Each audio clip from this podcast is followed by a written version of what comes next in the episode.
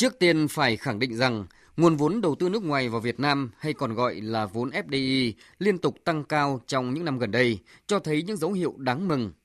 Mừng nhất là nguồn vốn này đã tăng kỷ lục cho dù Việt Nam đã gửi đi thông điệp không tiếp nhận FDI bằng mọi giá. Nhìn vào con số FDI có thể thấy những điểm sáng của kinh tế Việt Nam, nổi bật là nỗ lực cải thiện môi trường đầu tư kinh doanh đã có kết quả tích cực. Nhà đầu tư đã nhìn thấy cơ hội ở nhiều lĩnh vực, ngành nghề kinh tế đầy tiềm năng của ta, với những thủ tục đơn giản hơn và nhiều giấy phép con được gỡ bỏ, với những cải thiện về cơ sở hạ tầng thiết yếu như điện, đường giao thông, cảng biển, chỉ tính riêng 5 tháng đầu năm nay, thu hút FDI vào Việt Nam đã tăng hơn 38% về số vốn và hơn 26% về số dự án so với cùng kỳ năm ngoái.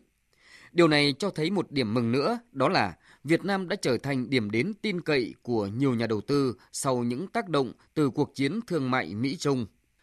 Những dự án lớn từ Mỹ, Nhật Bản, Hàn Quốc và nhiều quốc gia châu Âu cho Việt Nam cơ hội có được những dự án chất lượng cao gắn với các ngành công nghiệp chế biến, chế tạo, công nghệ cao và môi trường. Bên cạnh những điểm đáng mừng, nguồn vốn FDI luôn tiềm ẩn những mối lo, không chỉ là vấn đề công nghệ lạc hậu hay ô nhiễm môi trường, mà còn những nguy cơ mượn danh núp bóng. Đơn cử, trong số 59 quốc gia và vùng lãnh thổ có dự án đầu tư được cấp phép mới tại Việt Nam – Trung Quốc là nhà đầu tư lớn nhất, chiếm tới gần 1 phần tư tổng số vốn FDI trong 5 tháng đầu năm nay. Cùng với lợi thế về địa lý để doanh nghiệp Trung Quốc muốn đầu tư sang Việt Nam, cũng cần đặc biệt quan tâm đến những cảnh báo khả năng có những doanh nghiệp đầu tư với mục đích núp danh sản phẩm Made in Việt Nam để xuất khẩu. Điều này sẽ vô cùng bất lợi với Việt Nam trong bối cảnh cuộc chiến thương mại Mỹ-Trung là cơ hội cho hàng Việt tìm đường sang Mỹ. Cảnh báo của các chuyên gia khi tiếp nhận nguồn vốn FDI, Việt Nam cần phải nhìn dài hơi hơn chưa bao giờ là cũ, trong bối cảnh hàng loạt các hiệp định thương mại tự do thế hệ mới với các yêu cầu về quy tắc xuất xứ hàng hóa.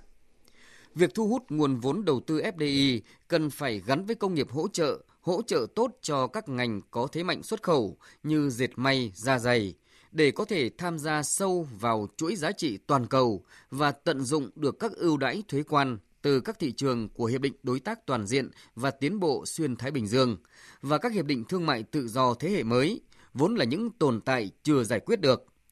Song có lẽ đa số các nhà đầu tư khi lựa chọn điểm đến để lập nghiệp, ngoài các vấn đề về môi trường còn là nhu cầu rất lớn về nguồn nhân lực. Trong bối cảnh lao động giá rẻ không còn là thế mạnh, nguồn nhân lực chất lượng cao để đáp ứng cho các dự án FDI gắn với cuộc cách mạng công nghiệp 4.0, một nền kinh tế số đã thực sự là áp lực, là đòi hỏi tất yếu và không thể khác.